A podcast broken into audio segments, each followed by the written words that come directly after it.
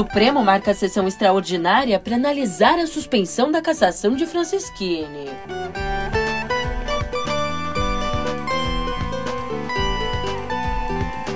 E de olho nas eleições, Haddad quer Marina Silva na vaga de vice na disputa ao governo de São Paulo.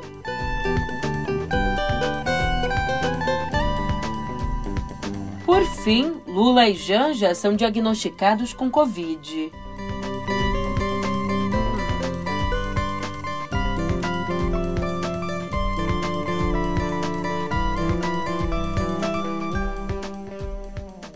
Um ótimo dia, uma ótima tarde, uma ótima noite para você. Eu sou a Julia Keck e vem cá. Como é que você tá, hein?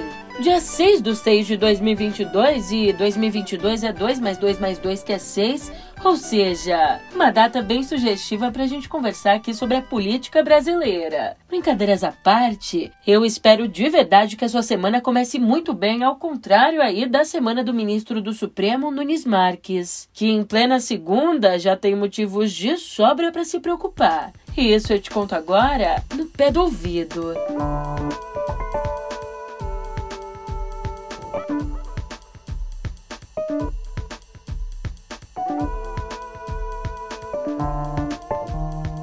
Pois bem, como eu já adiantei, o nosso papo começa no Supremo Tribunal Federal.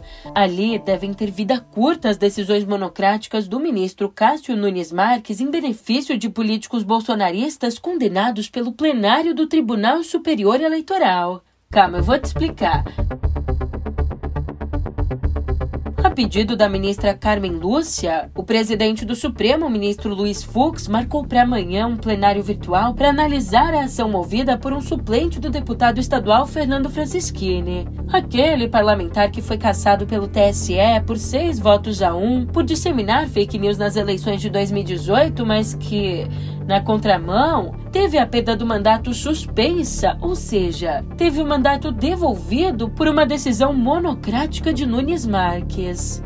E veja só, o fato de Fux marcar essa sessão extraordinária para analisar o caso Francisquini representa uma derrota séria, seríssima, para Nunes Marques, o ministro indicado por Jair Bolsonaro. Voltando só um tiquinho no tempo, voltando para sexta, Nunes Marques afirmou que qualquer recurso teria de passar pela segunda turma, da qual é presidente e cuja agenda controla. Além disso, no plenário virtual, os ministros têm 48 horas para registrarem seus votos, sem debates. Aliás, ontem o suplente de deputado Márcio Macedo também entrou no STF contra outra decisão de Marques, que suspendeu a cassação, cassação ordenada por abuso de poder econômico, de Valdevan 90, decidida até então por unanimidade pelo TSE. Então, na sexta, o presidente da Câmara, o Arthur Lira, deu posse a 90, fazendo com que Macedo perdesse a vaga. E o suplente, Macedo, também quer que o caso seja julgado amanhã. Como analisa Eliane Cantanhede, abre aspas, Nunes Marques é para o deputado estadual Fernando Francischini o que o que Bolsonaro foi para o deputado federal Daniel Silveira. Anular a condenação de um corresponde ao indulto presidencial do outro, com os mesmos objetivos: animar bolsonaristas que atacam as eleições, manter a campanha de descrédito das urnas eletrônicas e deixar as fake news correndo soltas. Já Hélio Gaspari diz que, abre aspas, quando a decisão de Nunes Marques for derrubada pelo plenário do Supremo, ele terá consolidado o seu isolamento na corte. Para os seus inimigos, o episódio soará como uma vitória. Já para ele, pouco importará. Até o fim do governo Bolsonaro, Nunes Marques tem uma preocupação principal: interferir na nomeação de magistrados ou bloquear pretensões. Fecha aspas. E falando em ministro governista, eu te conto que a proximidade das eleições fez com que dois grupos no Congresso, grupos diretamente, estritamente ligados ao presidente Jair Bolsonaro, corressem para emplacar as agendas. No Senado, a banca ruralista tenta passar o que foi apelidado de boiadinha, driblando ali o plenário e a Comissão do Meio Ambiente. Um oferecimento Ricardo Salles. Ter um esforço nosso aqui, enquanto estamos nesse momento de tranquilidade no aspecto de cobertura de imprensa, porque só fala de Covid, e ir passando a boiada.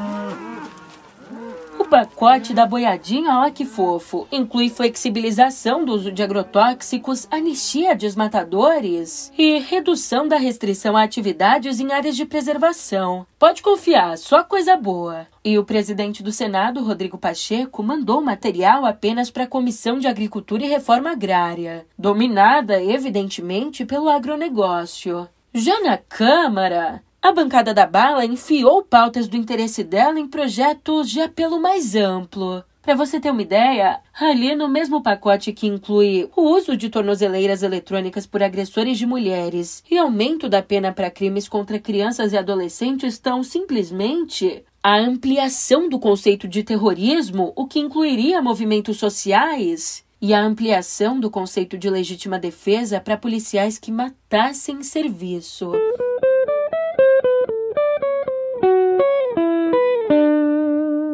Olhando agora para São Paulo, líder nas pesquisas de intenções de votos para o governo de São Paulo, o ex-prefeito Fernando Haddad quer como companheira de chapa a ex-ministra Marina Silva e quer a presença dela como uma forma de conter o antipetismo no interior do estado. Mas a ideia de fato esbarra em dois problemas. O primeiro é que a rede, em vez de se federar com o PSOL, apoia o PT em níveis nacional e estadual, mas a Marina acabou sendo voto vencido. Já o segundo é que a estratégia da rede é ter a fundadora do partido como puxadora de votos para a Câmara, de forma a escapar da temida cláusula de desempenho. Enquanto isso, o ex-presidente Lula cancelou todos os compromissos da pré-campanha após ele e a mulher, a Rosângela da Silva, a Janja, contraírem Covid-19. Ele está assintomático, sem sintomas, e ela está com sintomas leves. Já lá fora, o presidente da Rússia, Vladimir Putin, ameaçou ontem atacar novos alvos na Ucrânia caso os Estados Unidos forneçam a Kiev armas de longo alcance. E para reforçar essa ameaça, a capital ucraniana voltou a ser bombardeada. Lembrando que Washington anunciou, em meio a um pacote de ajuda à Ucrânia, o envio de lançadores de mísseis M142 com foguetes capazes de atingir alvos a 70 quilômetros. O problema é que eles também servem para lançar mísseis com um raio de até 300 quilômetros, o que permitiria atingir o território russo.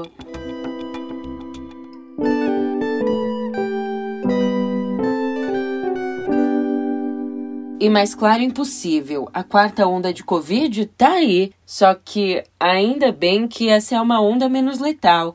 Nas últimas duas semanas, as internações pela doença na rede hospitalar estadual de São Paulo saltaram 86%. Isso segundo o secretário estadual de saúde, Jean Gorenstein. Ainda de acordo com ele, nesse momento, agorinha, existem 3.200 pacientes internados, sendo 900 em leitos de UTI. Já há duas semanas, a gente tinha aqui 1.720 pacientes internados. E olha só a importância da vacinação. O secretário explicou que a maioria dos internados tem comorbidades ou tá com esquema vacinal incompleto. E a gente tem uma estimativa de que 2 milhões e 700 mil paulistas não tomaram a segunda dose, incluindo aí 700 mil crianças entre 5 e 12 anos. Ao menos, menos uma preocupação. O Ministério da Saúde publicou no sábado a nota técnica que libera a quarta dose da vacina contra a Covid, ou se você preferir, a segunda dose de reforço, para maiores de 50 anos.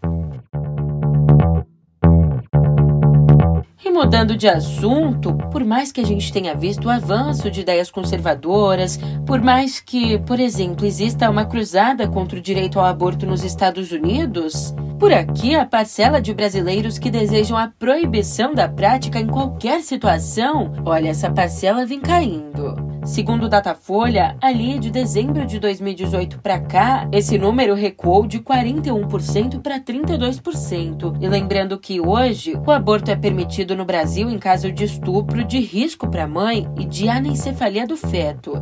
E como mostra a pesquisa, 40% acreditam que essas regras devem ser mantidas. E, evidentemente, os números a respeito variam conforme a renda, a faixa etária, a escolaridade e também o gênero.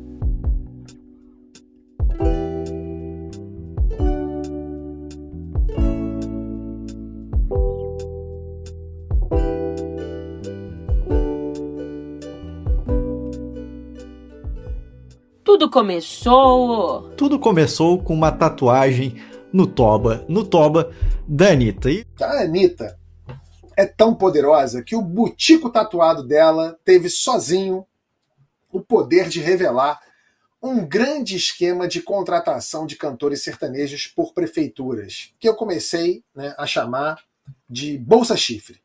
Recapitulando.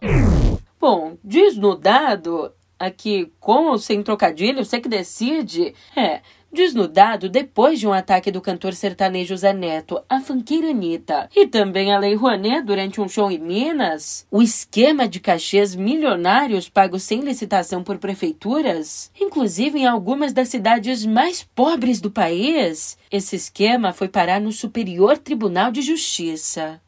Mato Grosso, um dos estados que sustentou o Brasil durante a pandemia, somos artistas e não dependemos de lei Rouanet. O nosso cachê tem que pagar o povo. A gente não precisa fazer tatuagem no toba para mostrar se a gente está bem ou não. A gente simplesmente vem aqui e canta. Que o Brasil inteiro canta com a gente. Então olha aqui, ó. Será que tá ruim? Pula! Presidente da corte, o ministro Humberto Martins, vetou ontem a chamada Festa da Banana, que incluiria um show do sertanejo Gustavo Lima no município baiano de Teolândia. Só que o evento custaria aí meros 2 milhões e 300 mil reais, dos quais 704 mil iriam direto para o bolso do cantor. Pasme, o que equivale a 40% de todo o gasto do município com saúde no ano passado. Quem cai uma vez, vai cair três. Só que eu tô caindo pela décima vez. Ali no despacho em que vetou a festa da banana, Martins lembrou que a verba é desproporcional à população de 20 mil habitantes e também que Teolândia está em estado de emergência por conta das enchentes de janeiro. O Ministério Público Mineiro está investigando o pagamento de cachês a artistas por prefeituras de pelo menos 24 municípios, incluindo Sorriso, onde o Zé Neto fez aquele discurso moralista lindo e um pouquinho falso, né? E a suspeita é que, além de serem feitos sem licitação, os pagamentos de cachês envolvam recursos que deveriam ser destinados à saúde e à educação. E nesse clima que já não tá nada fácil, eu te conto que não foi um final de semana feliz para a dramaturgia brasileira. O ator Rubens Caribé, que atuou em séries como Anos Rebeldes, ele morreu ontem, aos 56 anos, em São Paulo, em decorrência de uma parada cardiorrespiratória. Para o público mais jovem, Rubens chamou a atenção como Afonso, o empresário que quer erguer um resort na aldeia ribeirinha da série Cidade Invisível, na Netflix. E as despedidas não param por aí. Já na madrugada de sábado, morreu aos 73 anos a atriz, jornalista e apresentadora Neila Tavares, famosa por novelas como Anjo Mal e Gabriela, mas mas era no palco que ela se realizava. Em 1974, encenou Ante Nelson Rodrigues, escrita pelo próprio dramaturgo a pedido dela. Também apresentou programas na TV Manchete e escreveu para as revistas Mulher de Hoje, Pais e Filhos e Manchete. E desde o ano passado, ela já enfrentava um enfisema pulmonar.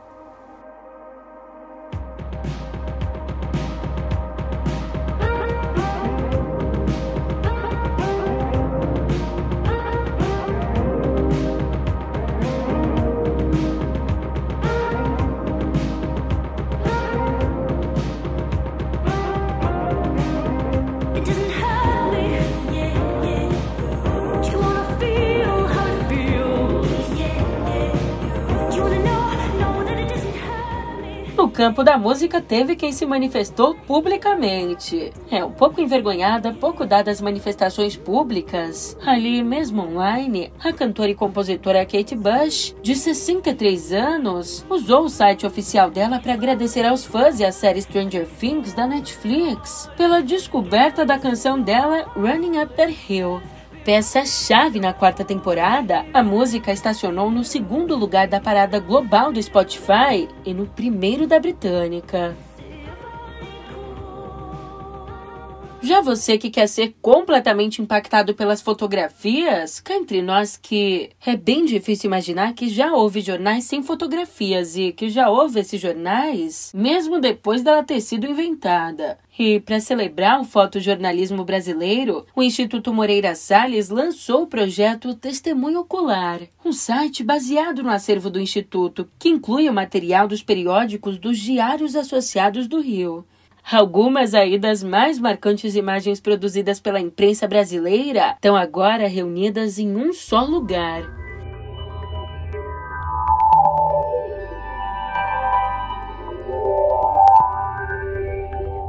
Depois de ter sido adiada no mês passado, sim. Aconteceu no último sábado a missão NS-21 da Blue Origin, que levou o segundo brasileiro ao espaço.